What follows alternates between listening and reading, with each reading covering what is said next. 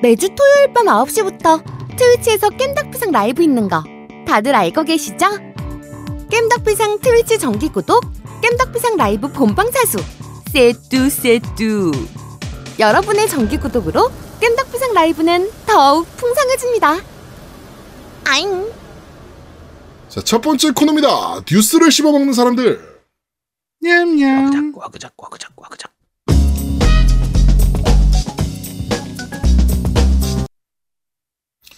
자, 한 주가 있었던 다양한 게임기의 소식을 전달해드리는 뉴스를 씹어먹는 사람들 코너입니다.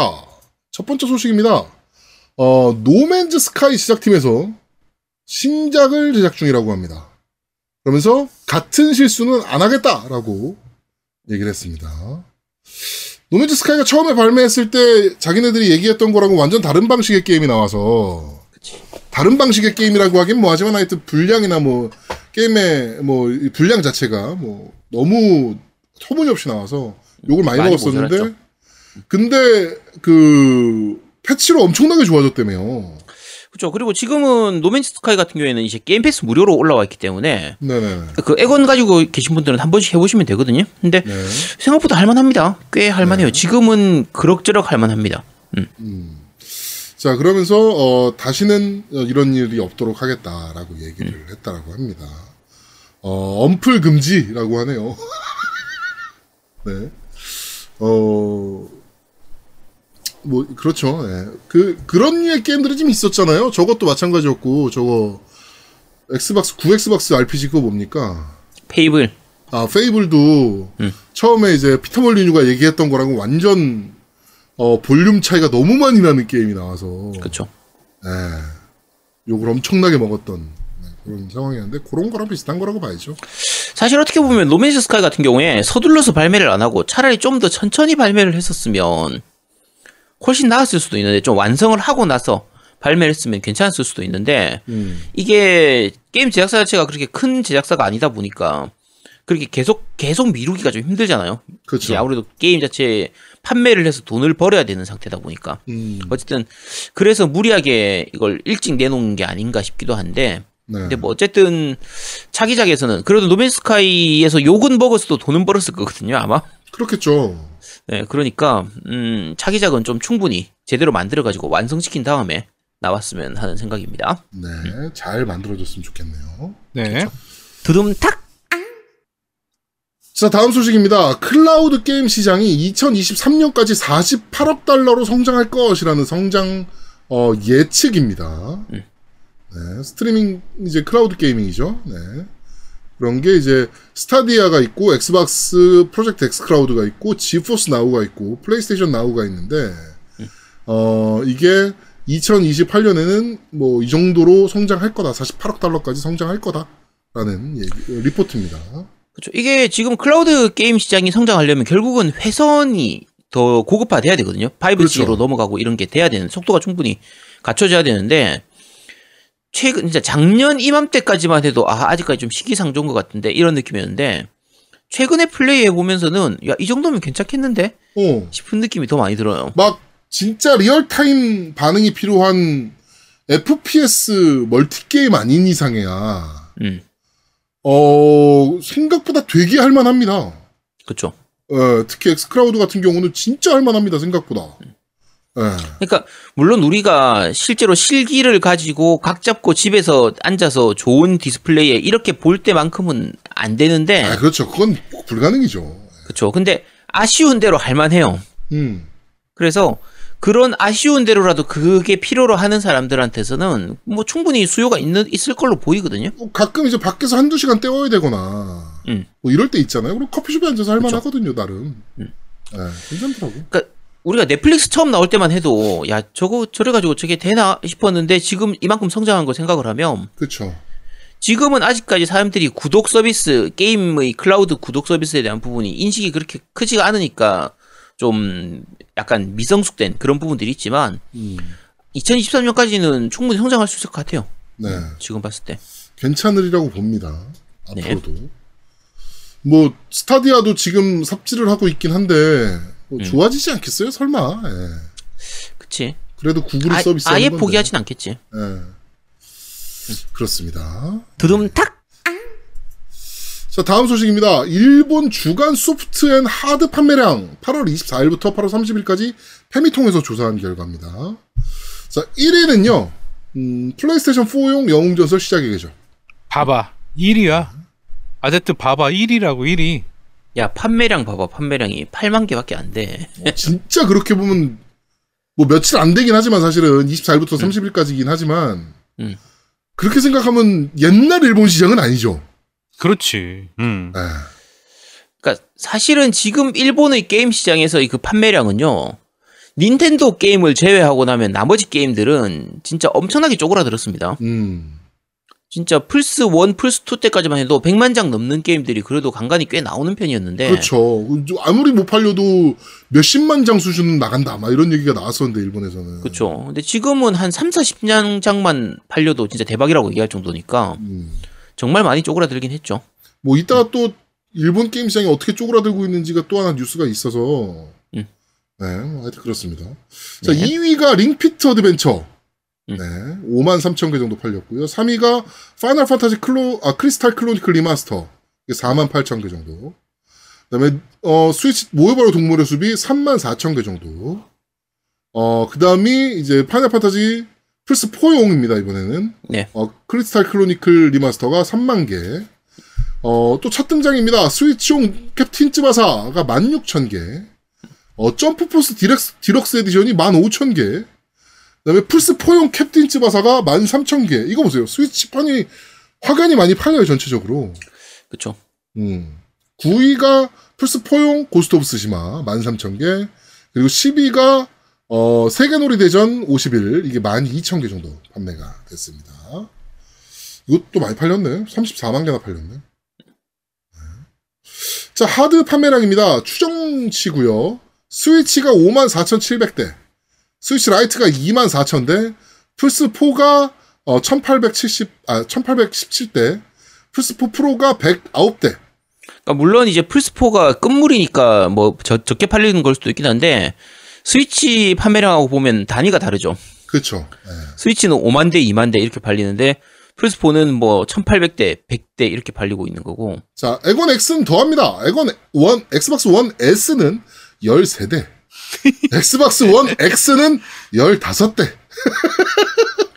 그러니까 지금 일본에서 누계 판매대로 대수로 보이는 게 엑원 X가 2만 대, 엑원 S가 19,000, 그러니까 9, 만 대로 지금 얘기를 하거든요. 네. 여기 나와 있는 게.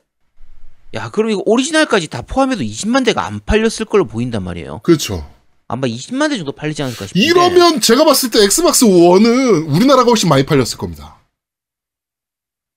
그랬을 가능성이 훨씬 높습니다. 야, 그건 알 수 없지. 아니야, 그건 그래. 그거는 음, 우리나라가 좀 더 많이 팔렸을 확률이 더 높습니다. 엑스박스는. 자, 어쨌든 하, 진짜 과연 다음 시리즈 X에서는 뭔가 다른 모습을 보여줄 수 있을 것인지가 참 크게 변화 없을. 거예요. 뭐 엑스박스 엑스박 구엑박 때도 그랬고요. 음. 360 때도 그랬고요. 일본에서는. 음. 네. 제가 봤을 때 시리즈 X가 아니고 시리즈 X의 할아버지가 오면 안 돼요. 제가 봤을 때는. 네. 자, 그 다음에 뉴 닌텐도 2DS LL 이 969대. 그 다음에 3DS LL이 어, 42대 이렇게 팔렸습니다. 아, 사실 스위치 이외에는 사실은 뭐 플스4나 엑스박스 1 뭐 이런 것들은 어차피 막 빠지기도 하고 음. 2DSL, 2DSLL과 3DSLL도 마찬가지잖아요. 그치. 네. 하여튼 음, 아, 엑스박스 계열은 확실히 일본에서는 답이 없네요. 안 되죠. 뭐 뭘 해야 돼 도대체? 뭘 어떻게 해줘야 됩니까 도대체? 야, 이건 방법이 없는 것 같아요. 이제는 어떻게 답이 없을 것 같아요. 이건 말 그대로. 아 공짜로 줘도 안 팔릴 걸 내가 봤을 때. 야, 공짜로 주면 팔리지. 야 나는 어, 아까 안 마? 마이너스 그러니까 환불 해가지고 마이너스 나오는 줄 알았어. 선배 대수에서 마이너스 열 대 막 이러는 줄- 아 이러면 어떡하나 이거. 어 잠깐만 이거 진짜 그 환불 거는 포함한 건가? 씨 가능성 있을 것 같은데. 야, 사는 사람이 없으니까 환불권도 별로 없어. 어, 씨. 없고. 야, 그리고 사실 일본에서 약간 플스4가 좀 약간 의아한 게 플스4 프로가 오히려 100대고요. 플스4 기본이 1800대예요. 아 근데 여기 엑스박스도 마찬가지예요. S가 더 많이 팔렸고 X가 덜 팔렸어요. 아니 아니 그건 누계고 지금 판매량 기준으로 아, 어. 현 이번에 판매량 기준으로 하면 그 이제 플스4 프로 같은 경우가 프로가 오히려 이제 올- 기본 플스4보다 한 20분의 1밖에 안 팔리니까 음. 지금 사는 사람들은 대부분 기본 플스4를 산다는 얘기거든요. 그렇죠. 곧 이제 플스5가 나와서 그런 건지 아니면 그냥 기본으로 충분하다라고 생각하는 건지 얘는 좀 약간, 시장이 좀 이상한 것 같아. 음, 특이한 느낌이에요. 음. 에건 S랑 X랑 우리나라는 아마 S가 훨씬 많이 팔렸을 거거든요. X가 음, 그치. 어 이게 좀 이상한 것 같아 얘네는 좀. 자, 그렇습니다. 네. 드럼 자 다음 소식입니다. 자 다음 소식입니다. 제가 자꾸 이걸 까먹네요. 네. 자 사이버펑크 2077 설치 용량은 200GB를 넘지 않는다라고 밝혔습니다. 야, 씨, 잠깐만. 야 이거는 나도 얘기할 수 있어. 아니, 야. 아니야. 야, 잠깐만. 와. 야, 200기가를 넘지 않는다라고 얘기했다는 건 거의 한 180, 190, 190기가는 간다는 얘기잖아. 190GB까지는 간다는 얘기죠.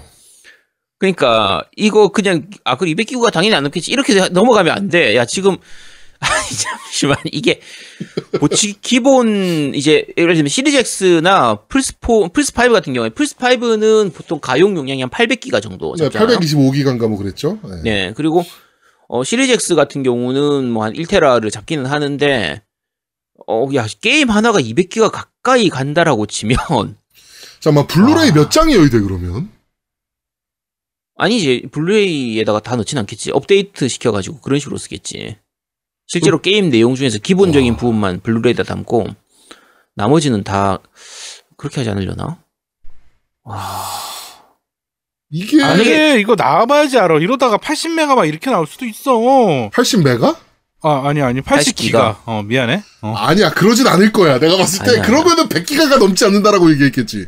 그치 어. 아니야 이거 아이 내가 야씨 내가 예, 예측한데 300기가 안 넘는다.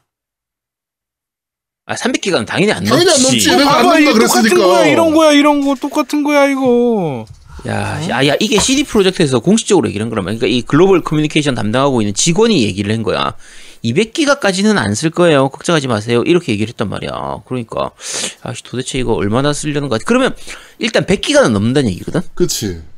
그러니까 100기가는 넘는다는 얘기인데. 내가 봤을 때 150기가에서 190기가 사이란 얘기야 이러면.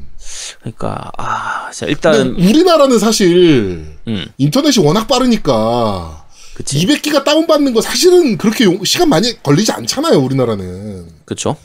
근데 외국 같은 경우 저번에 그 호주에 사시는 그분 얘기 들어보면 정말 며칠 걸릴 거거든요 200기가 받으려면. 아.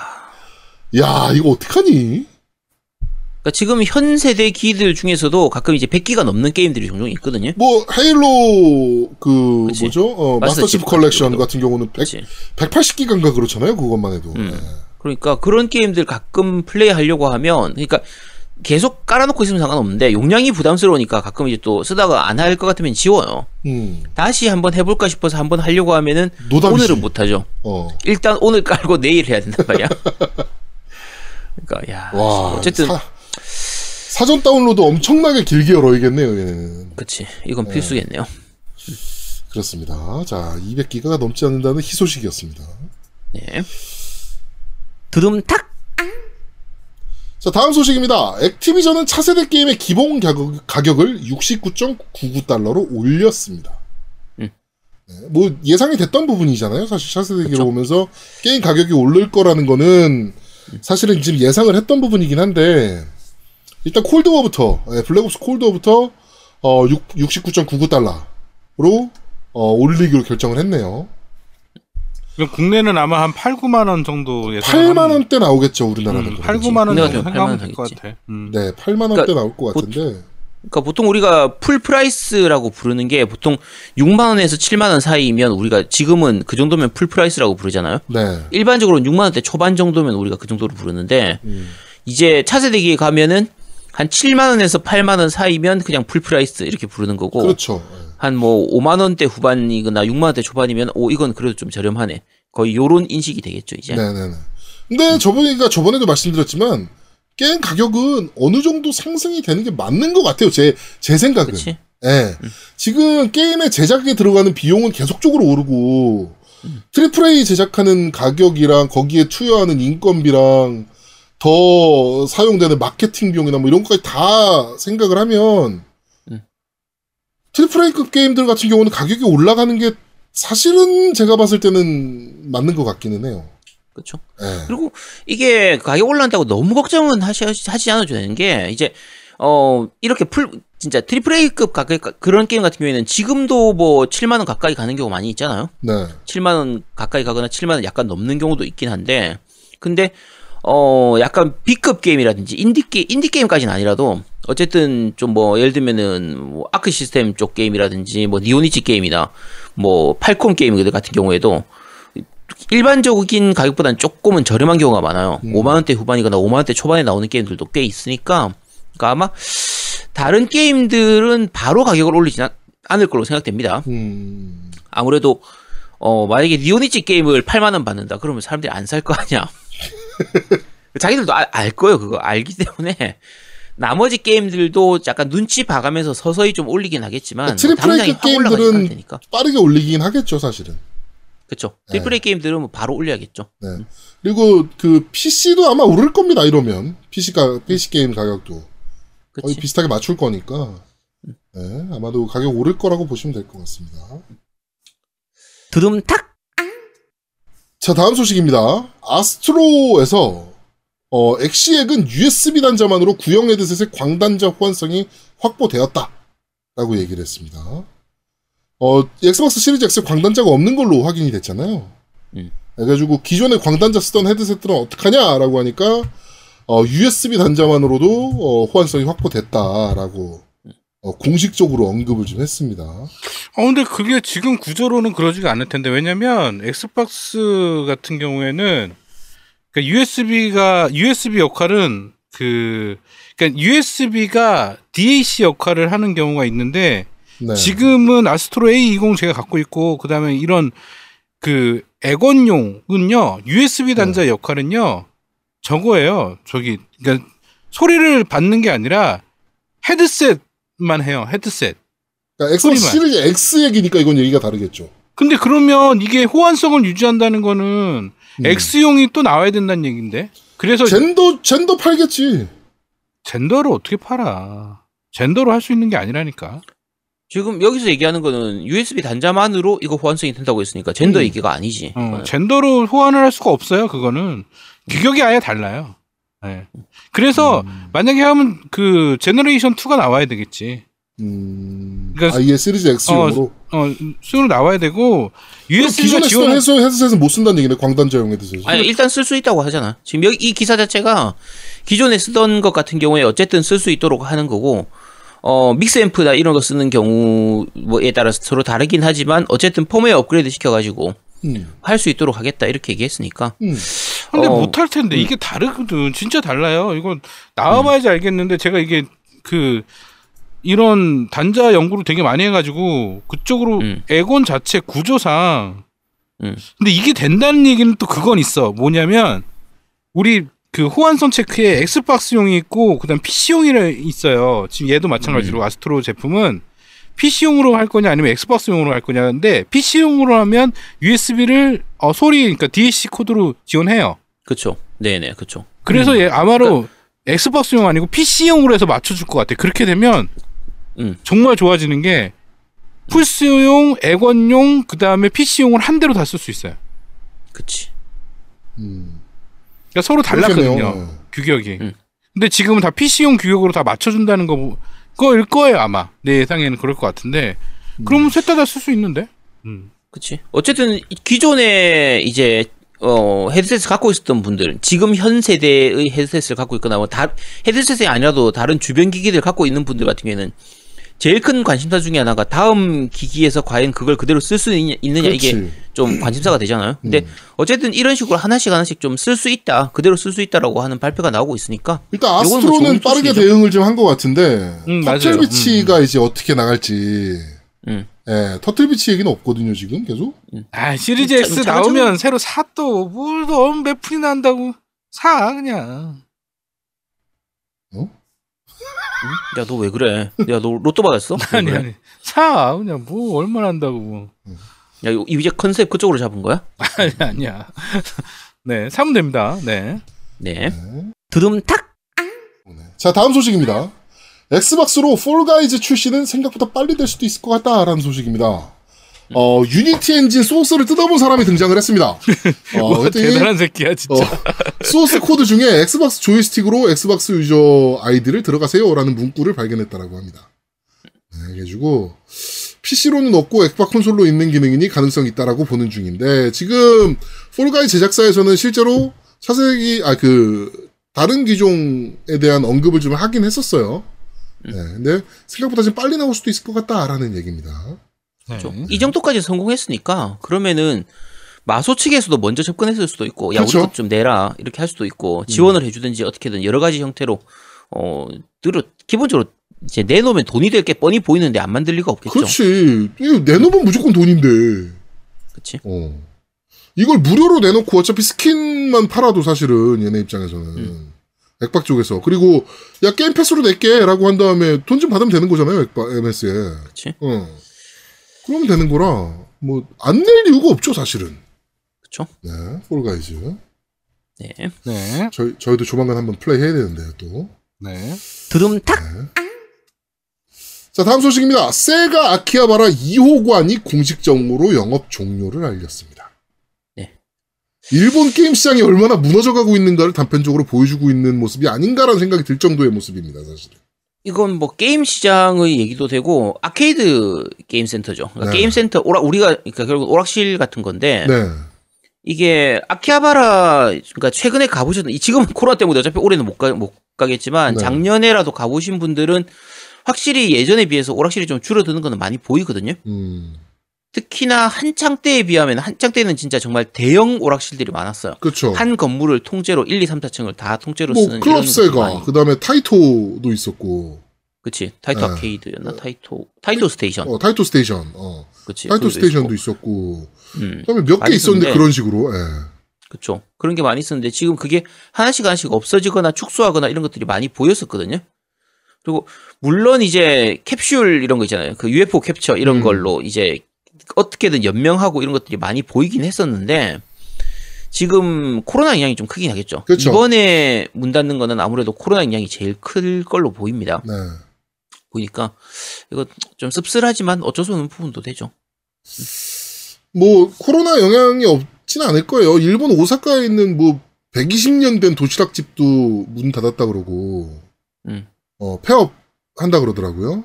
코로나로 인해서 뭐 뭐 몇 뭐 몇백 년 된 뭐 돈가스 집 몇백 년까지는 아니겠죠 그 집은 뭐 그것도 한 150년 정도 야 된 돈가스가 거. 어떻게 몇백 년이 돼? 하여튼 돈가스 집도 어 그 집도 저기 뭐야 사장이 자살을 했던가? 아이고야. 뭐 되게 오래된 돈가스 집이라고 그러더라고요 거기도. 그런데 사장이 자살을 했던가 그렇고 그리고 오사카 저는 오사카를 안 가봐서 모르겠는데 오사카의 명물 그 보거 풍선 이 음. 있다 그러더라고요. 관광객들은 다알 네네. 거라고. 남바 거기에. 예, 근데 거기가 원래 그, 그 보거 덮밥집이었다며요. 음. 덮밥 홍보용 풍선이었는데, 어, 덮밥집이 문을 닫았고, 어, 그 풍선도 원래는 도로교통법 위반이래요. 음. 음, 그런데 도로교통법 위반인데, 그 도시, 그 보거 덮밥집이 워낙 역사가 깊으니까, 음. 그냥 냅뒀던 거였는데, 이번에 어, 폐업을 하니까, 그것도 치웠다는 얘기를 하더라고요. 음. 예, 그런 거 보면 코로나가 확실히 어 이런 부분들에 대해서도 어마어마한 타격을 주는 건 맞는 것 같아요. 그렇죠. 예. 하여튼 아 클럽세가 1호점이 워낙 크긴 하지만 그래도 2호점도 나쁘지 않았는데 이게 아키하바라 같은 경우에는 사실 이 관광객들이 많이 오는 곳이에요. 네, 뭐 꼭 덕후가 아니라도 그 이제 일본 가면 게임이라는 거 좋아하는 사람들은 그래도 한 번씩 가잖아요. 좀 많이 아키바는 한 번 정도. 가봐야 그러니까 전자제품 살려면 아키바 가야지 뭐 이런 얘기 했었으니까 그거 뭐 그거까지는 옛날이고 어. 근데 그래도 아키하바라 가면은 일본에서만 볼 수 있는 뭐 메이드 카페 이런 거라든지 뭐 여러 가지 구경할 수 있는 그냥 그런 것들도 많이 있기 그래서 메이드 때문에 카페 가보셨군요. 아니 그러니까 아니 덕후가 아니라도 가끔씩 이렇게 가는 사람들이 있어요. 진짜요? 그래서 어 그렇지 메이드 카페를요? 보면 이제 아니 그러니까 아. 아제트 얘기로는 덕후가 아닌데도 가면 덕후인 아제트는 얼마나 가겠어. 아니 뭐 아니, 아니, 좀, 그게 아니고. 좀 얘가 하고 싶은 야, 얘기를 그- 좀 제대로 들어봐. 야 그렇게 오해를 하지 말라니까. 그러니까 메이드 카페를 가고 아키하바라를 간다고 해서 꼭 덕후는 아니란 이건 얘기지.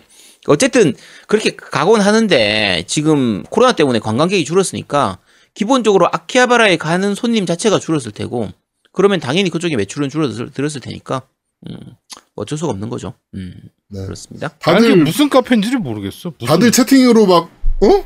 그래요? 메이드 카페? 뭐 다 이러고 있는데 아, 이 사람들이 안 가봐서 모르는구나. 아, 그러니까 아키하바라를 안 가봐서 모르는구나. 아, 네, 그렇습니다. 어 나 아키바 아키하바라 가면요. 아키바 그냥- 되게 자주 갔는데 메이드 카페 한 번도 안 가봤는데 야 거기 사람들 이거 이거 물티슈 그러니까 저 아, 그거 종이 또 휴지하고 휴지 주잖아요 그 홍보용으로 피켓 들고 이렇게 네. 한 번씩 오시라고 한 번도 안 가봤어요 하잖아. 근데 그, 그렇게 많이 안 비싸요. 그래서 네 그렇습니다. 음. 자 빨리 다음 뉴스 다음 뉴스. 자 네. 띠- 빨리 두둠탁 해 두둠탁. 두둠탁. 자 다음 소식입니다 음 잘하는 짓인지는 모르겠습니다 쉔무가 애니메이션화 됩니다 어 13화로 예정돼 있고요 감독은 사쿠라이 치카라 원펀맨 2기 애니메이션 감독이라네요 제작은 텔레콤 애니메이션에서 제작을 하고 스즈키유가 이그젝티브 프로듀서로 참여합니다 잘하는 짓일까요? 아 이거 씨 원펀맨처럼 마- 만드는 거 아니야 이거? 야 그럴 리가 없지 쉔무인데 아 모르지 원펀맨은 이, 이기 만든 애가 한다며 어? 어 다들 아시겠지만 원펀맨 1기하고 2기하고 전혀 다릅니다. 네. 아는 분들은 다들 아시죠? 음 이 1기 생각하시면 안 됩니다. 작화는 나쁘지 않은 것 같은데 일단 그 프로모션 샷이라 그래야 되나요 이거를? 그러니까 어쨌든 어 그쵸. 네. 어쨌든 이것만 봤을 때 작화가 그렇게 떨어지는 것 같, 뭐, 막 그렇게 막 미친 듯이 좋다 수준은 아니지만, 음. 어, 작화가 그렇게 떨어진다 수준은 안 들, 생각은 안 들거든요. 야 이거 혹시 이렇게 모션이 애니메이션 모션이 그 게임이랑 비슷한 모션으로 하는 거 아닐까? 야, 설마! 모션 이- 이렇게 어? 야, 말 말이 너무 심하잖아. 아 모르지 하여튼 아, 야 이기 이기 작가라며 어? 원펀맨 이기 작가라며 어? 그래도 야, 설마! 야.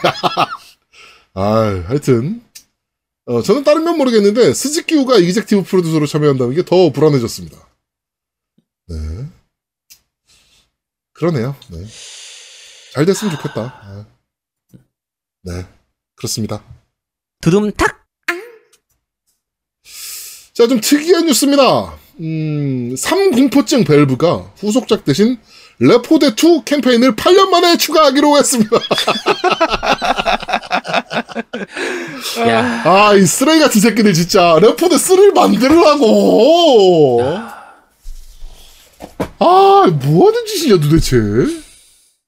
야, Half-Life도 그렇고, 아니, 보통 일반적으로 정탄들 같으면 그냥 차라리 3를 만드는데, 야, 얘들은 진짜 3 만들면 죽는 병이라도 걸렸나, 진짜. 2009년에 발매된 게임이에요, 레포드 2가. 쓰리를 못 만들 거면 그냥 넘어가고 four를 만들면 되잖아. 아니면 three를 reboot를 하든가, 그냥 어 Left 4 Dead reboot 하든가 3를 안할 아니, 거면. 안 만드는 것도 아니야. 외전처럼 이런 식으로 계속 뭐라도 나오긴 나온단 말이야. 조금씩 조금씩 나오거든요. 아, 그러니까 업데이트 같은 걸로 해서 계속 나와요. 어쨌든 뭔가 나온단 말이야. 아니, 예를 들면 VR로 나왔던가 알렉사 있잖아요. 네. 하프라이프. 이거를 만약에 제목을 3로 해서 내놨어도 사람들이 그냥 아 3인가 보다 하고 플레이 했을 거란 말이야. 음. 3는 VR로 나왔네? 이렇게 나온 한단 말이야. 근데 왜 굳이 꼭 3를 안 만들 진짜 강박관념이 있는 것 같아, 뭔가. 아, 뭐 그런 게 없을, 어, 그러니까 이- 있을 수도 있겠죠. 그런 약간 징크스 같은 게. 음. 어, 뭐 좀, 뭐, 그런 게 있을 수도 있기는 한데, 그러면 리부트를 하라고 그냥 차라리. 어? 아니, 3년간 일평균 접속자 수가, 최대 접속자 수가 18,000명인 게임이래요. 그러면 접속자 수 꽤 많은 게임인 거거든요, 이거. 그러면 이만한 사람들이 3를 기다리고 있다는 거거든. 음. 근데 8년 만에 신규 콘텐츠를 추가한대. 아, 정말 대단한 것 같습니다. 뭐, 플레이 해보겠죠? 또 저도, 예, 나오면. 레포드 2는 되게 재밌게 했었으니까. 당연히 플레이 해보겠죠, 당연히. 예. 근데 반응이 또 더 웃깁니다. 업든 업데이트든 일단 해줘서 좋다야. 뭐 이런 반응이래. 해외에서는. 아. 자, 아직은 근데 뭐 자세한 내용은 공개된 게 없습니다. 뭐 일정이라든지 뭐 어떻게 하겠다라든지 뭐 이런 것들은 공개된 게 없고 그냥 티저 영상만 지금 한 개가 딱 공개가 되어 있습니다. 조금, 피지 영상은 분위기 되게 좋아요. 네, 조금 더 기다려 보셔야 될 것 같습니다. 네. 네. 자, 이번 주 뉴스를 씹어먹는 사람들은 여기까지 진행하도록 하겠습니다. 네.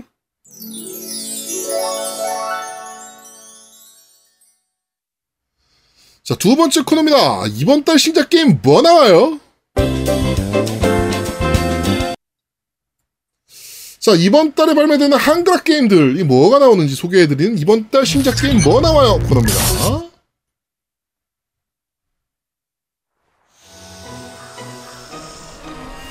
자, 지금 보여드리는 게임은 아리와 사계절의 비밀이라는 게임입니다. 자, 제목만 들어봐도 알겠지만 약간 디즈니 애니메이션 보는 느낌처럼 조금 약간 귀염귀염한 애들 느낌, 애들 게임 같은 좀 그런 느낌에 가까운데 어, 일단은 소개는 계절을 바꾸는 힘을 지닌 겨울의 수호자. 하필 또 겨울이야. 네, 겨울의 수호자 아리, 주인공이 아리입니다. 아리 하면은 보통 우리가 롤을 생각을 하는데 그치. 네, 근데 어쨌든 얘가 세계를 누비면서 알 수 없는 커다란 힘이 망가뜨린 발디 대륙의 계절을 복원하는 내용을 담은 액션 adventure 게임 이렇게 나오거든요. 계절을 겨울로 끄는 겨, 겨, 겨울로 바꾸는 거 아니야 그러면? 아, 얘가 겨울을 가는 거니까 야, 씨, 그러면 이, 야 나쁜 애네. 아, 근데 이거 내가 봤는데 저거 같아. 저기 겨울왕국 요번 거 그 겨울왕국이랑 좀 패러디하는 느낌이 좀 있어.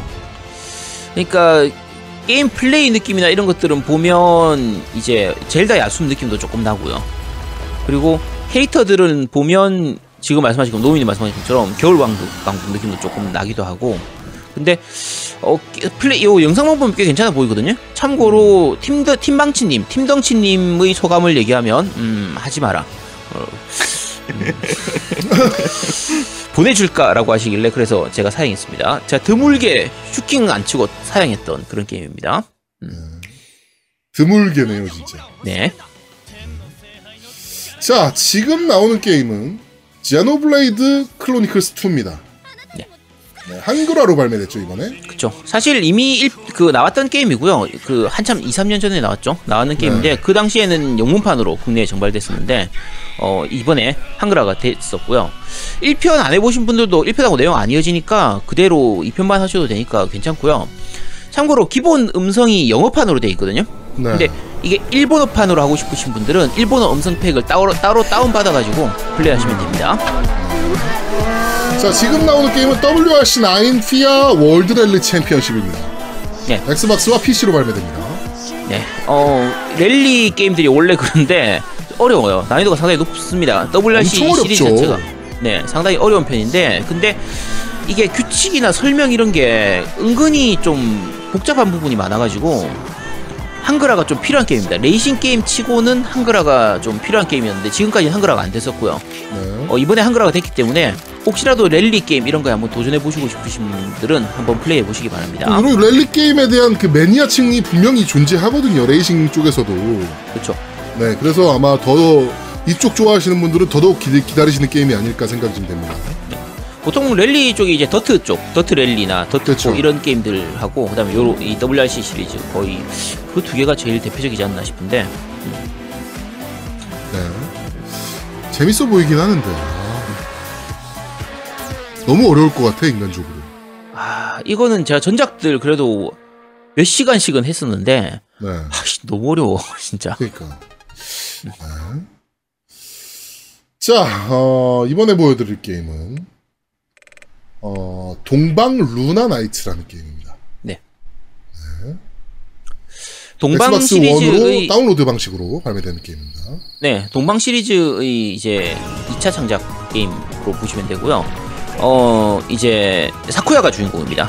이자요이 사쿠야가 주인공인 메트로이드 스타일이 메트로베니아 스타일이거든요. 네. 근데 어, 꽤 재밌습니다. 약간 독특한 부분도 있고요. 저게 그 공격 패턴이 다른 게 기본적으로 마법을 쓰는 방식으로 진행되기 때문에 기본 공격이 마법을 써요. 그래서 마력이 다 떨어지면 공격을 못 한다라는 그런 설정이고요. 음, 약간 특이한 시스템으로 그레이즈라고 해가지고 적 근처에 있으면 내가 적의 HP나 MP를 흡수하는 그런 게 기능이 있어요. 그러니까 어. 사실은 우리가 적한테 피하기 위해서 적 가까이 가면 안 되잖아요. 네. 근데 적한테 적의 HP를 흡수하기 위해서는 또 가까이 가야 되는 거야. 그래서 나름대로 좀 재밌는 설정도 많고요. 2D 도트 그래픽인데 상당히 부드럽게 잘 만들어진 편이라 Metroidvania 스타일 좋아하시는 분들은 뭐 한 번씩 해보시기 바랍니다. 그리고 요거 Game Pass 무료로 풀려 있거든요. 네네. 그래서 네 그래서 Game Pass 쓰시는 분들은 그냥 바로 플레이하시면 됩니다. 자, 어 재밌어 보이긴 합니다. 근데 도, 도트 그래픽이 엄청 깔끔하네. 예, 꽤 깔끔해요. 상당히 부드럽습니다. 음. 뭐 도트 자체가 많이 튀긴 하는데 요즘은 저런 레트로 스타일로 도트 많이 나오니까 그러니까요. 예. 재밌죠. 자, 어 이번에 보여드릴 게임은 어 Spellbreak라는 게임입니다. 플스4와 Xbox 1으로 발매됩니다. 9월 3일날 발매. 뭐 됐네요? 네, 이미. 네, 이미 발매된 게임이고요. 이게 이게 기본 무료였던 것 같은데. 어 마법 쓰면서 이렇게 팀플로 싸우는 battle royale이라고 하는데 이건 제가 아직 안 해봤어요. 못 해본 게임이라. 근데 어 이 재밌는 게 제작사 이름이 프로 프롤레타리아입니다. 제작사 겸 배급사 이름이 프롤레타리아인데 야 이거 박근혜 시절이었으면 못 나왔을 게임 아닌가? 못 나오죠 네. 우리나라에. 어, 근데 어쨌든 플레이 보면 제가 안 해봐서 말씀은 못 드리겠는데 이거는 뭐지 약간 Overwatch 같은 느낌 그런 느낌도 나고 좀 약간 그래픽 느낌은 좀 그런 느낌에 가까워. 약간 카툰 렌더링은 아니지만 카툰 스타일의 그런 진행 방식. 전형적인 미국 만화. 음, 딱그 미국 만화 같은 그런 느낌이고요. 그래서 약간 재밌어 보입니다. 전반적으로는. 이거 참고로 인디 게임이에요. 그래서 너무 많은 것을 기대하기는 좀 힘들 테고요. 그렇겠죠. 네. 음. 근데 연출이나 이런 것들이 되게 화려한 연출도 많고 어 그때 로켓 아레나였나? 네. 그 느낌 그런 느낌하고도 좀 비슷한 느낌이 있어가지고 요거는 어차피 무료로 나오는 게임이니까 한번 해보시기 바랍니다.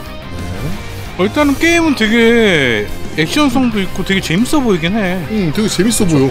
응. 또 이미지 그러니까 그 그래픽 자체가 카툰 렌더링 같이 이렇게 만들었거든. 그래갖고 그치?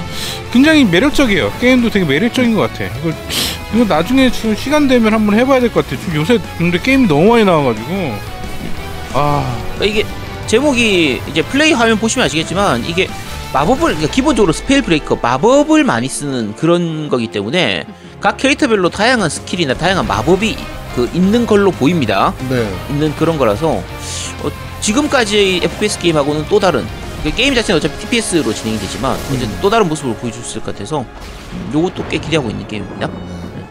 한번 플- 뭐 괜찮으면 플레이 한번 해보죠, 뭐 저희도. 그렇죠?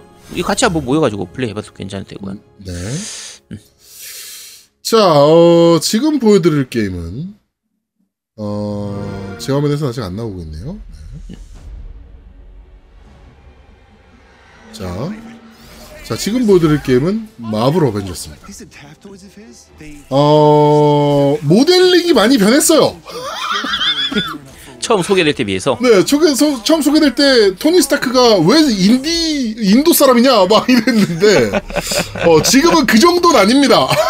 네, 많이 좋아졌어요. 네. 어, 9월 4일날 발매된 어, 액션 어드벤처 게임입니다. 여러분들이 잘 아시는 어벤져스 베이스로 만든 뭐 스토리는 완전 다르지만 뭐 새로운 스토리지만 네, 어벤져스 어, 스토리를 다루고 있는 어, 액션 어드벤처 게임입니다. 제가 잠깐 해봤는데 제아도목도 많이 해봤잖아요. 네, 잠깐 해본 소감으로 그냥 간단하게 우리가 리뷰는 나중에 하겠지만 네. 설명드리면 이게 장점과 단점이 너무 명확해. 나는 이렇게 게임이 장단점이 명확한 게임은 근래 보기 드물다고 생각해요.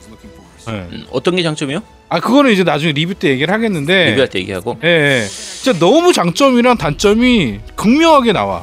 그냥. 막 명작이냐 그럼 아니요? 똥게임이냐 아니요? 그러니까. 그리고 루피 누나 나오죠. 뭐. 방금 나는 루피 누나. 어, 네 루피 누나 나오죠. 네, 루피 미스 누나입니다. 마블, 네. 루피가 아닙니다. 네, 루피 누나입니다. 네. 그래픽은 상당히 좋은데 어 그래픽은 좋은데 프레임이 그러니까 문제가 좀 많아요. 그러니까 또 그래픽이 또 썩 또 좋다고는 느낌이 또 안 들어 해보면 음, 실제 예. 플레이하면 네, 모델링이 지금 아 모델링이 문제가 아니고 이거는 결국에 프레임 문제예요. 프레임 문제가 너무 심각해. 네. 최적화가 잘 안 된 그런 부분. 퍼포먼스 모드로 플레이스테이션 퍼포먼스 모드로 돌리는데도 프레임 drop이 눈에 띄게 눈에 들어오는데, 네, 좀 심각하죠. 난 4K로 일반 돌려. 4K로. 플포에서는 일반 플포에서는 7 프레임 나오는 경우도 있다며. 말 그대로 최적화가 문제네요. 네, 최저가 문제죠. 야 이거는 나중에 플스 5로 나 뭐 엑시액으로 해야겠다. 천만 원짜리 컴퓨터를 가진 지인조차 프레임 드랍이 뜬다고.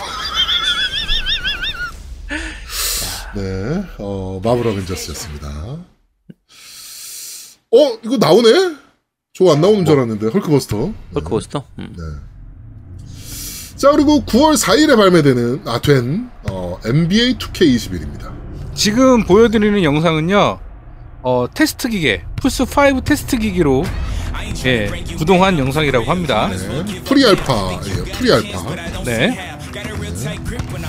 어, 요새 코로나 이슈로 인해서 사실 NBA도 마찬가지고 미국 프로야구도 마찬가지고 무관중 경기 하고 있으면서 어, 경기 수 엄청나게 줄였잖아요. 야구는 그래도 그럭저럭 볼만 하거든요. 농구는 관계가 없으니까 왜 이렇게 재미가 없지? 좀 심심하긴 하죠. 아무래도 어. 지금까지 NBA 하면 야구 같은 경우에 그래도 관중이 멀리 있는데 농구는 굉장히 가까이에 있잖아요. 음. 근데 그게 없으니까 좀 심심한 부분들은 있긴 하죠. 어, 너무 밋밋하더라고. NBA 2K, 2K21 같은 경우는 지금 어차피 이게 현 세대 마지막 게임이잖아요, 사실상. 그렇죠. 그리고 요게 차세대로 넘어가서 그대로 이어서 할 수 있기 때문에 어 일단은 이번 세대 끝물이라서 뭔가 많이 바뀌는 걸 기대하기 좀 힘들 테고요. 네. 지금 데모판 있으니까 데모판으로 한번 플레이하시기 바랍니다. 네. 이번에 뭐 2K 재밌나요? 어, 팀망치님이 뭐 자, 재밌다라고 하셨는데. 다음번에 네. 말씀하시고 자, 지금 나오는 게임은 The Coma 2 Vicious Sisters 게임입니다. 네, 요거는 이제 국산 2D 호러 게임이죠. 2D 횡스크롤로 나오는 호- 호러 게임인데 Coma 1은 이미 나온 지가 한참 됐었고요. 뭐 Steam판이나 엑원판이나 다 나왔었고 네. 뭐 플스판도 다 나왔었고요. 이번에 지금 2가 Xbox판으로 발매되는데 PC판으로는 이미 발매돼 있어서 Steam으로 있기 때문에 이미 플레이하신 분들도 많을 테고요. 네. 요게 제작사가 국내 게임사 중에서는 좀 약간 드물게 이런 류의 그 패키지 게임을 계속 만들고 이거 있는 옛날에 노, 아, 저기, 아제트님이 한번 플레이 하지 않았었나요? 예, 원 같은 경우에 플레이를 했었어요. 스트리밍 했었죠. 이거. 그쵸, 했었어요. 아, 네네네. 그래서 본요 기억이 개발사가. 그 Devespresso라고 해가지고 국내 개발사인데 이 약간 자기만의 색깔을 가지고 있는 약간 독특한 일러스트를 이용해요. 요 그림체나 이런 것들이 음. 나름대로 독특해서 참고로 이 회사에서 만든 게임 중에서 Vambrace Cold Soul이라고 해서 그 Darkest, Darkest Dungeon처럼 던전 RPG로 나오는 게 있거든요. 네.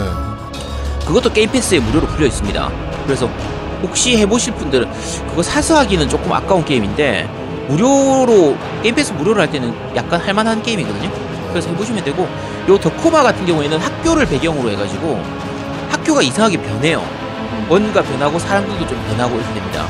그래서 그 학교를 탈출하는 게 목적인 게임인데 화이트데이처럼 이제 내가 귀신을 죽이거나 이렇게 못합니다. 그냥 귀신한테서 도망만 쳐야 돼요. 도망만 쳐야 되는 건데 그냥 도망치고 그냥 탈출하면은 bad ending이 나오고 어떤 조건을 만족시켜야 이제 진 엔딩이 나오는 그런 게임이거든요. 그러니까 어, 올 여름은 유독 공포 게임이 많이 안 나왔잖아요. 그렇죠. 그래서 혹시 공포 게임 좋아하는 제아두목님 같은 그런 분들은 꼭 플레이해 보시기 바랍니다. 아제트님 스트리밍 하시면 되겠네요. 자 넘어갑시다. 자 다음 게임 있겠습니다. 자, 9월 8일 날 발매하는 Avicii Inventor, Invector Encore Edition이라는 게임입니다. 저희가 한번 소개해 드렸던 것 같은데, 이거. 그렇죠. 네, 스위치로 이거는. Xbox판하고 이제 플스판으로는 이제 이미 소개를 해드렸고 이미 발매가 됐고요. 이번에 스위치판이 발매되는 게임입니다. 네. 그 세계적인 DJ Avicii의 음악들을 그대로 어, 채용을 해서 만든 리듬 게임입니다. 리듬 슈팅 게임 이렇게 보면 되겠죠. 네, 그렇죠. 어, 이거 저희가 그때 얘기했을 때 되게 재밌어 보인다고 얘기했던 게임이잖아요. 한번 해봐야지 했는데 아직 못했던 게임입니다. 네, 아직 못해요. 딴 게임에 밀려가지고 자, 지금 나오는 게임은 Minecraft Dungeons Hero Edition입니다. 네, Minecraft Dungeons 본편이랑 어, 추가 컨텐츠, 그 다음에 뭐 그 다음에 기타 아이템들 뭐 이런 것들 다 포함된 어, 액션 어드벤처 게임입니다. 뭐 본편은 이미 스위치판도 예전에 다 나왔었고요. 네. 어 마이크로소프트 패키지로 발매되는 거죠 이- 이번에는. 그쵸 패키지로 발매되는 거고 어 저희가 이거는 리뷰 리뷰라고 해야 되나 그때 한 번 다 했었기 때문에 기본적으로 어떤 게임인지는 다들 아실 테고요 그러니까 Minecraft를 이용해서 만든 hack and slash 음. 4인 플레이까지 가능한 이제 그런 RPG 게임인데 네. 저희가 발매 전에 기대했던 것보다는 좀 약간 실망스러웠던 조금 게임이죠. 약했죠 게임 자체가. 그쵸. 그러니까 이게 사실은 마소 first나 마찬가지인 게임인데 여러 가지로 애매했었어요. 그러니까 cross play가 안 되는 것도 좀 아쉬운 부분이고 그리고 전체적인 게임 내 볼륨이 좀 부족한 부분도 있고 지금 그 뒤에 업데이트가 되면서 저희가 리뷰했을 때 이후에 업데이트가 되면서 스테이지가 조금 추가되긴 했는데 추가되는 속도도 좀 느린 편이고요.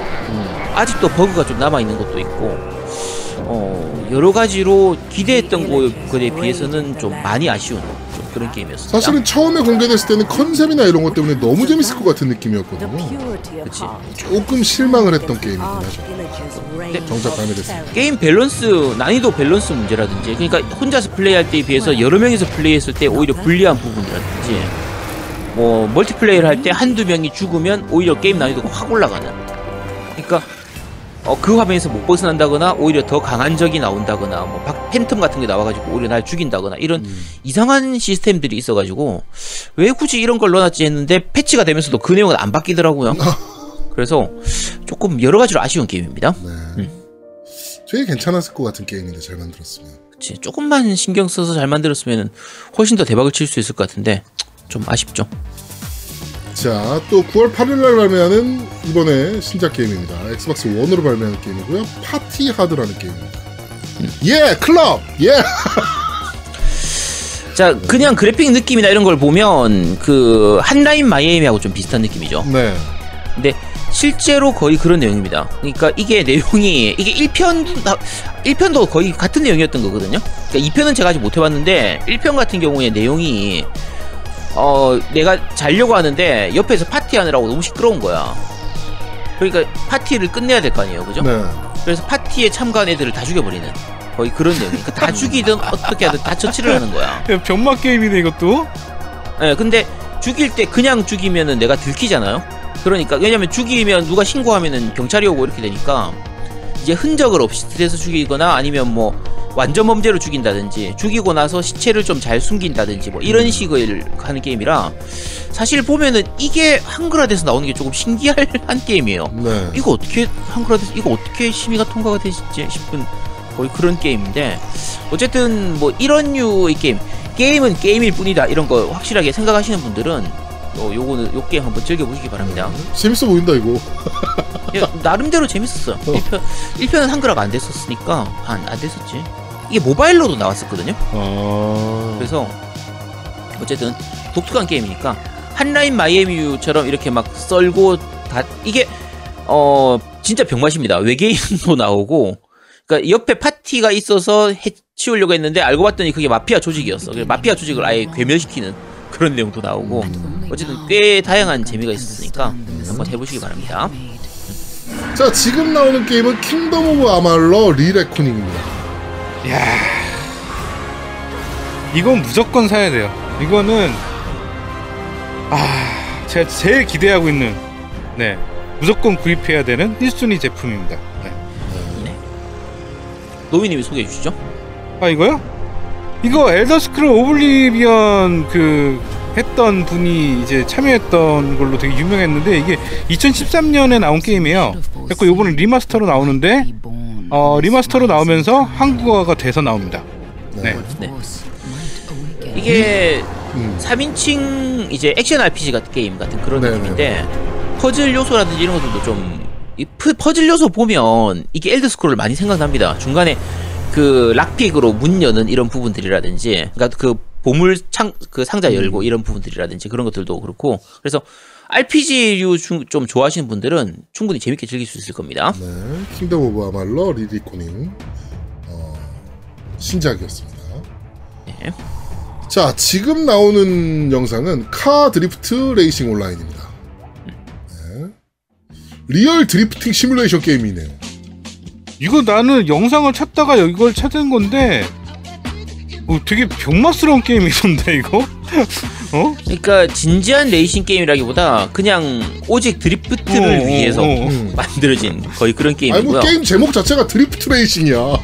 음, 그냥 무조건 drift를 해야 되는 게임이라 어떻게 보면 예전 초기 Ridge Racer 같은 느낌? 그런 느낌도 있고 리치 레이서가 그냥 drift only drift drift로 시작해서 drift로 끝나는 거의 그런 게임이었거든요. 네. 그러니까 어쨌든 그냥 가볍게 즐기기 좋은 아케이드성 강한 게임이라 제목은 리얼인데 어 막상 게임 자체를 보면은 약간 아케이드성이 강한. 아 근데 나 이거 게임 이거 되게 어려울 것 같은데 가볍게 즐길 만한 게임이 아닌 것 같던데 좀 봤는데 어 되게 어려워 보였어요 게임 자체는 네. 나오면 알겠죠? 뭐 드라이빙 그 뭐야 그 시뮬레이터라고 그러니까 리얼 drifting 시뮬레이션이래요. 야, 씨, 근데 시- 진짜 게임이 리얼하게 나오나 이거? 아, 그러면 못할 것 같은데. 자 지금 나오는 게임은 Control Ultimate Edition. 저상 받은 거 봐봐 야 누구는 재미없다 그러고 누구는 미친 듯이 재밌다 그러는 게임. 그러니까 재미없다는 게 아니고 너무 어려웠다는 거지. 그리고 중, 내, 제가 플레이할 때는 이제 버그 부분이라든지 한글화 문제라든지 이런 것들이 좀 문제가 많았었던 게임이라서 뭘 말해 문제가 없어요 정말 재밌는 게임입니다 아제트님 아제트님 아니야. 피셜로 똥 게임. 아 똥게임 저 똥게임이라고 안 했습니다. 저한테는 못 해 먹을 게임이었던 거죠. 네. 똥게임이라고는 안 했습니다. 야 딱 써있네 뭐 지금 씨 야 이 점수 봐봐 어? 10점 5점 막 씨, 5점 만점에 5점 10점 만점에 10점 어? 그러니까 중간에 난이도가 너무 어, 높, 확 높아지는 그런 부분들이라든지 길 찾기 엄청 어려운 부분, 막 길 헤매게 되어 있는 그런 부분, 길 자체가 변화되는 부분, 힌트가 좀 부족한 거 이런 거, 게임 스토리를 알고 싶은데 게임 번역이 개같이 돼 있는 그런 것들, 그런 것들 빼고 나면 충분히 제 괜찮은 게임이에요. 뭐 되게 많이 뺀 거 아닙니까 그러면 게임에서? 아니야 그 정도는 빼줘야지. 어, 게임에서 되게 많이 뺐는데 그러면 아니라니까 내 평가 좋게 했던 게임이에요. 네, 그렇습니다. 평가 좋게 했던 게임이라고요? 아 원래 내가 이 회사를 좋아했었어요. 그런데 실망이었던 거고. 자 다- 다음 넘어갑시다. 네. 자 다음 보여드리는 게임은 Hotshot Racing입니다. 이 네. 게임이 진정한 light한 게임이지 어? 요게 그냥 스샷이나 이런 것만 보면 옛날 그 virtual race, 어. virtual racing 맞지? virtual 네, 그렇죠. virtual race 맞죠? 어쨌든 그런 느낌인데 실제로 게임 플레이 보면은 되게 부드럽습니다. 부드럽고 어 그냥 말 그대로 아까 이게 진짜 아케이드성, 음. 스페이 스피디하면서 그냥 아케이드성 강한 그런 게임이라 어떻게 보면 요즘은 오히려 이런 아케이드성 강한 게임들이 잘 안 나오잖아요. 그렇죠. 그래서 어, 그, 어, 그런 8인 멀티 된다. 네, 8인용 온라인, 그러니까 8명까지 온라인 플레이도 가능하고요. 참고로 이 게임 같은 경우에 그 Xbox판은 Game Pass로 나오, 무료로 나옵니다. 네. 같이 풀리기 때문에 Xbox가 오히려 하루 먼저 풀렸던 것 같은데 어쨌든 그 Xbox판으로 9월 10일에 바로 나오기 때문에 그래서 어 Xbox 가지고 계신 분들은 바로 플레이 이거. Sumo에서 만들었네요? 응. Sumo에서 만드네, Sumo. 네, 그래서 우리 다 같이 한번 플레이하면 됩니다. 네. 자, 지금 보시는 게임은 eFootball PES 2021. 네, 시즌 업데이트입니다. 네, 축구 게임이죠. 네, Winning, Winning 아닙니까, 이게? Winning 맞아 PSE 어. 응. 어. PS. 이름을 이상하게 eFootball PES라 그래가지고, 얘네가. 이게 지금 그러니까 PES가 PES라서 PES라고 부르는 거고 어 이제 다들 아시겠지만 이제 그 Winning 같은 경우에 업데이트를 통해 시즌 업데이트로 새로 2021을 안 사도 네. 이제 2020에서 뭐 선수라든지 이런 여러 가지 데이터 부분만 바꾸고 약간 손볼 것만 손봐가지고 그대로 시즌 업데이트 하는 방식으로 지금 내놓게 됐거든요. 네. 그래서 그 거의 패치 판매 방식을 변화했죠, 이번에. 그렇죠. 그러니까 유료 패치 겸 유료 업데이트 뭐 이런 느낌에 가까워요. 네. 그런 식으로 나오게 되는 겁니다. 근데 사실 엔진을 갈아엎거나 게임 시스템이 게 스포츠 게임은 이렇게 하는 것도 나쁘진 않아 보여. 그치? 어. 대신 저렴하니까. 어. 훨씬 저렴하게 할 수 있으니까. 그렇죠. 어. 음, 그렇게 생각하면 이것도 나쁘진 않아 보입니다. 차라리 이 방식으로 그냥 예를 들면 한 게임 세 그러니까 게임기 세대에서 콘솔 세대에서 한 두 번 정도만 본편을 내고 그 사이에 한 두세 번은 이제 이런 식으로 업데이트 패치를 통해 가지고 음. 하고 이렇게 하면 괜찮을 것 같은데. 음, 스포츠 게임은? 사실은 시스템이 크게 변화되는 게 눈에 띄게 없을 테니까. 그치. 어.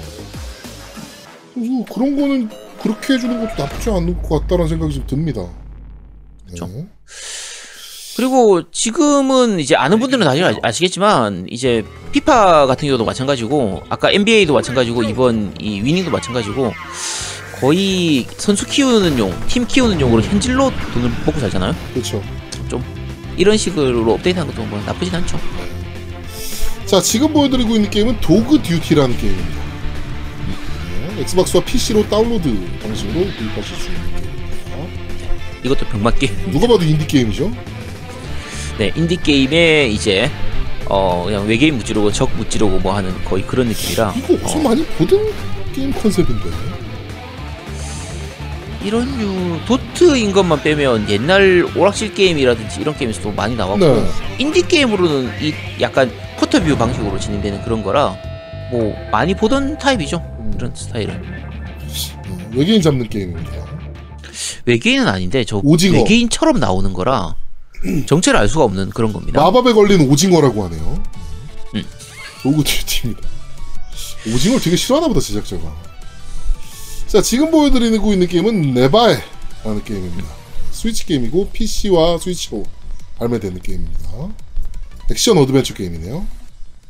네, 2D 횡스크롤 게임인데 약간 귀욤귀욤하면서도 조금 공포스러운 느낌의 흑백을 기본으로 하는 게임이라 어, 공포라고 하기 좀 그렇고요. 어쨌든 이런 2D 횡스크롤 액션 게임 좋아하시는 분들은 한번 해보시기 바랍니다.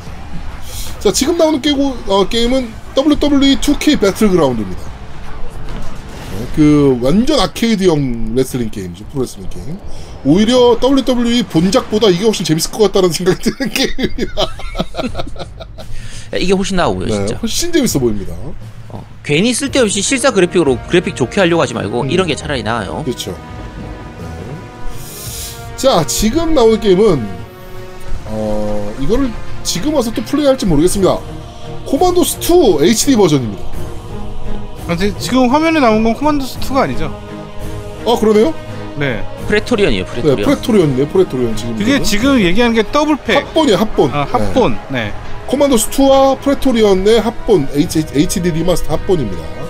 네. 근데 과연 코만도스 2로 지금 할 수 있을까요? 아, 너무 어려운 게임인데. 지- 그러니까 지금 하는 것도 그렇고 이걸 플포나 엑원으로 하면 이 패드로 조작을 해야 되는데 이걸 지금 음 약간 의아한 좀 그런 게임입니다. 네, 이거 너무 어려운 게임이라 저 이거는 안 해봤거든요. 프레토리안은 안 해봤는데 음. 코만도스 같은 경우는 해봤잖아요. 너무 어려운 게임이거든. 그러니까 최근에 나온 뭐 그때 섀도우 워리어였나? 네. 어쨌든 그런 거 섀도우 택틱스 그런 거 같은 경우에는 아예 처음부터 이 콘솔로 나올 걸 염두에 두고 패드로 조작하는 걸 염두에 두고 UI를 만들었기 때문에 괜찮은데 지금 이 게임들을 패드로 하려고 하면 어, 조금 약간 음, 그냥 저는 일단 넘어가도록 하겠습니다. 네. 자, 지금 나오고 있는 게임은 리틀 빅 워크샵이라는 게임입니다. 네, 최고 경영자가 되어 성실한 작업자들이 모든 것을 만드는 tabletop 공장을 관리하면서 제한 시간 안에 공장 현장 조직, 작업자 관리, 기계 구매, 생산 라인 설계 등을 고 처리하여 고객을 만족시키는 샌드박스형 게임이라고 하네요. 안 해. 그냥 보면 안 해, 안 해. 안 해. 씨. 무슨 야, 씨발. 여기서도 공돌이야? 어, 아 왜 그래? 뭘 야. 만족 약간 캐주얼한 느낌으로 아, 공장 경영하는 그런 부분도 있고 한데 어, 뭐, 그, 뭐 재밌어 보여. 어, 시간 그 재밌어 보이긴 해. 어, 재밌어 보이긴 약간 해. 병맛스러운 이런 느낌도 있고 네. 예전에 무빙아웃 이제 소개했던 것처럼 그러니까 어, 우리 그랬던 뭐, 저 뭐였지 앞에 오버쿡트나 음. 무빙아웃 이런 것 이런 것처럼 약간 캐주얼한 느낌으로 딱 quarter view로 보는 그런 느낌인데 어 잘만 만들면 이런 게임들이 정말 재밌는데 네. 뭐 일단 나와 보면 알겠죠. 아, 씨, 짜증난다. 보고만 있어도 짜증난다. 자, 지금 나오고 있는 게임은 던그리드라는 게임입니다. 스위치 네. 한 패키지 게임입니다. 횡스크롤 액션 게임이에요. 이게 작년에 스팀판으로 나왔었나? 이게 국산 게임으로 나와가지고 음. 굉장히 평이 좋았던 게임이죠. 처음에 저거 저거 할 때부터 크라우드 이거 크라우드 펀딩 해가지고 개발했던 걸로 기억하는데 맞나? 어, 틀릴 수도 있습니다. 어쨌든 상당히 굉장히 평 좋았던 게임이고요. 어 그냥 그래픽 보면은 레트로 스타일, 2D 스타일로 해서 나오는 게임인데 요 게임 스타일 자체가 스위치로 하면은 이제 정말 딱 잘 맞을 게임이에요. 뭐 그래픽이나 이런 게 뭐 아주 좋고 이런 게임들이 아니기 때문에 이게 들고 들고 다니면서 조금씩 조금씩 즐기긴 괜찮거든요. 네. 대신에 어, roguelike 게임이라서 상당히 난이도가 높습니다. 음, 그래서 그거는 염두에 두고 플레이하시기 바랍니다. 이거 옛날에 BIC에서 저보고 해보라 그랬던 게임 아닙니까? 어 맞을 거야. 아마. 그죠? 어, 제가 BIC 거야. 갔을 때 한번 해보라 그랬더니 어, 눈에 익어서 게임이 그치 재- 재작년인가? 네. 어쨌든 그때 BIC에서 꼭 좀 플레이 해보라 그랬던 게임이 이거 같은데 음. 네, 맞아요. 재밌을 것 같다고 네. 그렇군요 자 던그리드라는 스위치 게임입니다 아제트 뭘 때려 부셔? 야 아제트 너 뭐했어? 아니야 패드 떨어뜨렸어. 너 게임했냐? 너 게임했어 너? 아니야 안 했어. 야, 왜 그래? 야, 설마 진짜. 내가 이거 방송하면서 게임을 했겠어? 내가 넌 줄 알아? 야 게임한 것 같은데 느낌에 실수로 떨어뜨렸을 뿐이야. 자 지금 나오는 게임은 테니스 월드 투어 2입니다 아이 잘 만들었으면 정말 재밌을 것 같은 게임인데 테니스 게임이라 오랜만에 테니스 게임이라 이거 one이 평이 별로 되게 안 좋았던 게임이잖아요 1편은 망했죠? 네, 1편은 망했죠, 망했어. 1편이 완전 평이 정말 쓰레기였던 게임인데 이게 2가 나올 줄은 몰랐습니다. 뭐 근데 그렇게 2가 망하고 나오네요. 또 나오는. 어? 그렇게 망하고도 또 나오는. 게임. 그러니까. 네. 2로 또 나옵니다. 네. 테니스 게임. 테니스 게임이 몇 개 안 나오니까 어, 그래도 하실 분들은 하시기 바랍니다.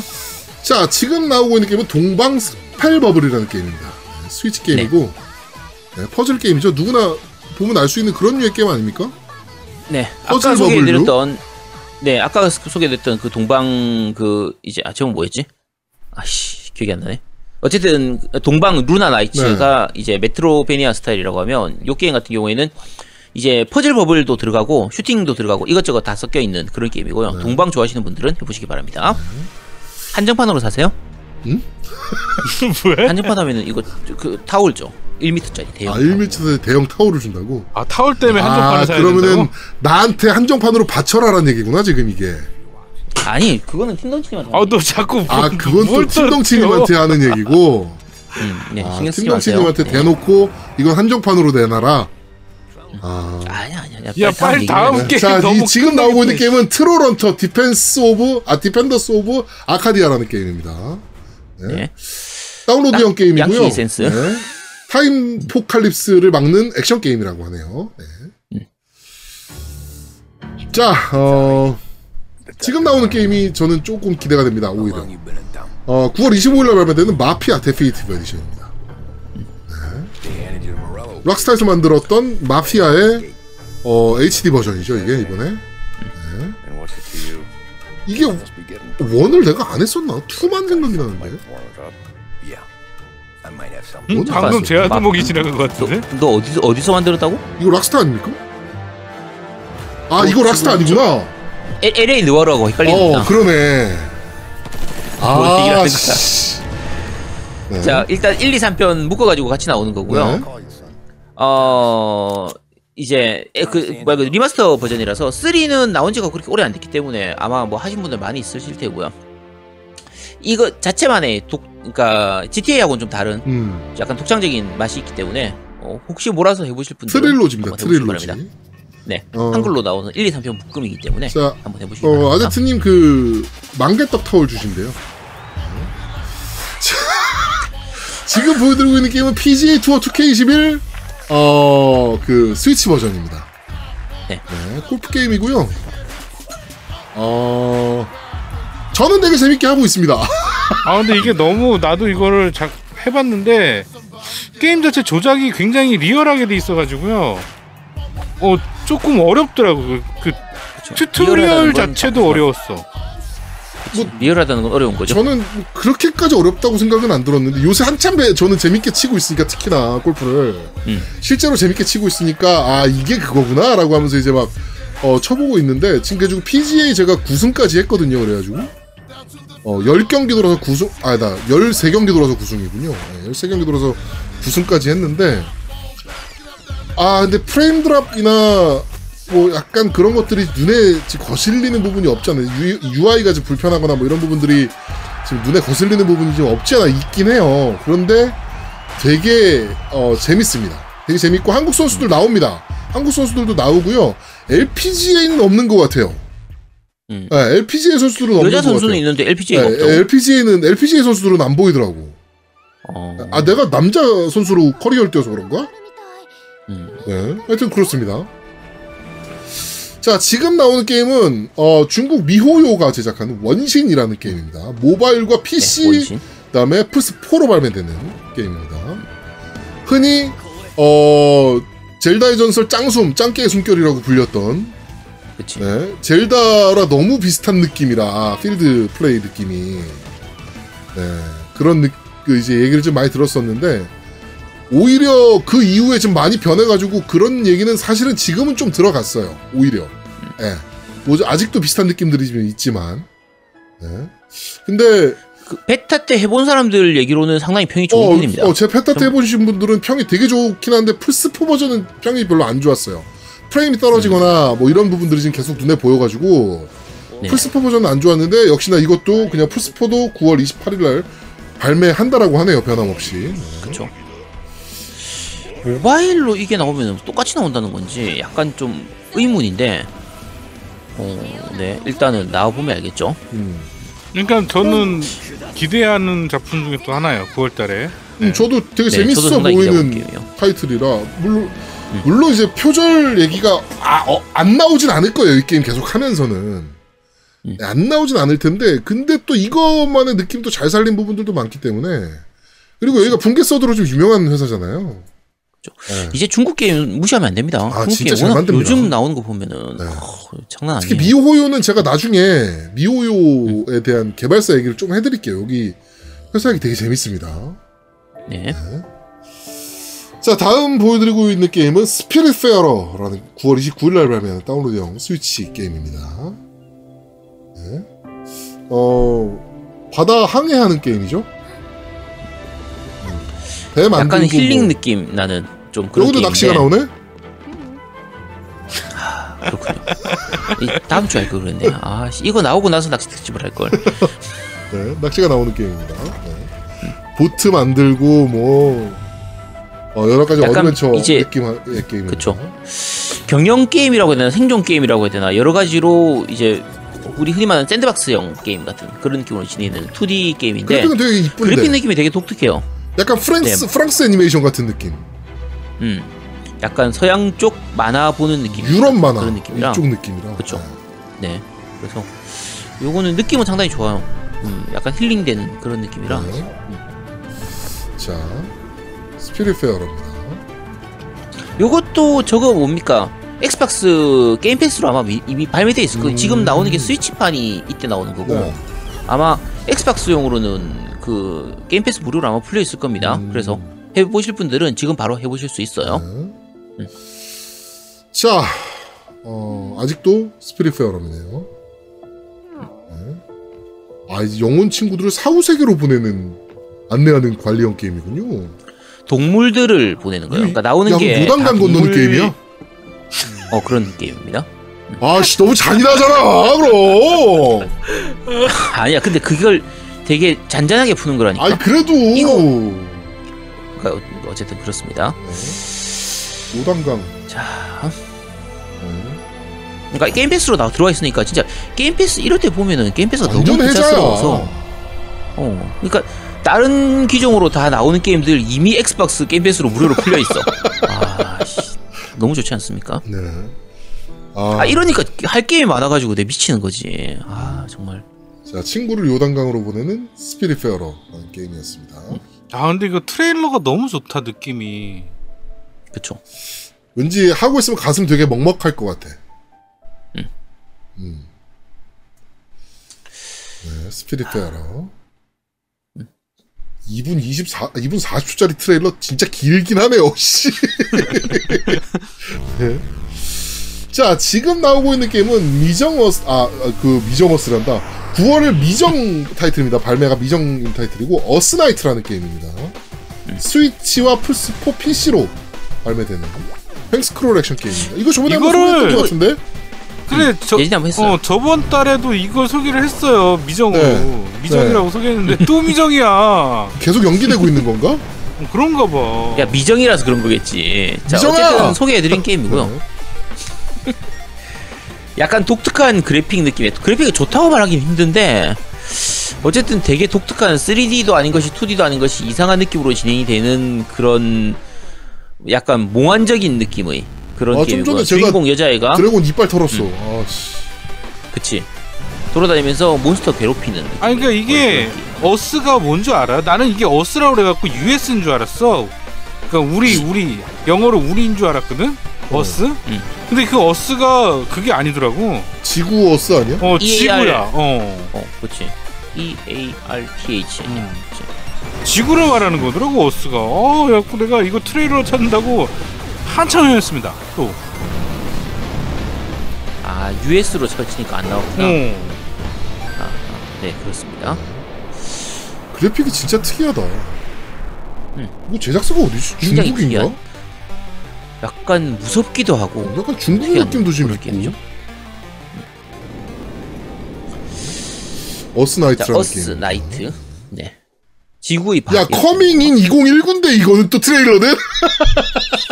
그러니까 계속 연기되고 있는 게임이란 얘기죠. 그러니까 2019년도 발매 예정이었는데 미루고 미루고 미루고 미뤄져 가지고 과연 올해는 나올 수 있을까? 이거 만약에 이런 다음 달도 이 게임 나오면 전 안 틀 겁니다. 이거는 그냥 안 나오는 거야. 네. 이게 정확히 나온다고 날짜가 못 박히면 그때 틀겠습니다. 이제. 네. 네. 자, 어, 이번 달에 발매된 한글화 게임을 소개해드리는 이번 달 신작 게임 뭐 나와요? 여기까지 진행하도록 하겠습니다. 네. 자, 저희는 잠시 쉬고 3부에서 여러분들을 찾아뵙도록 하겠습니다. 뿅! 뾰로롱. 뿅뿅뿅.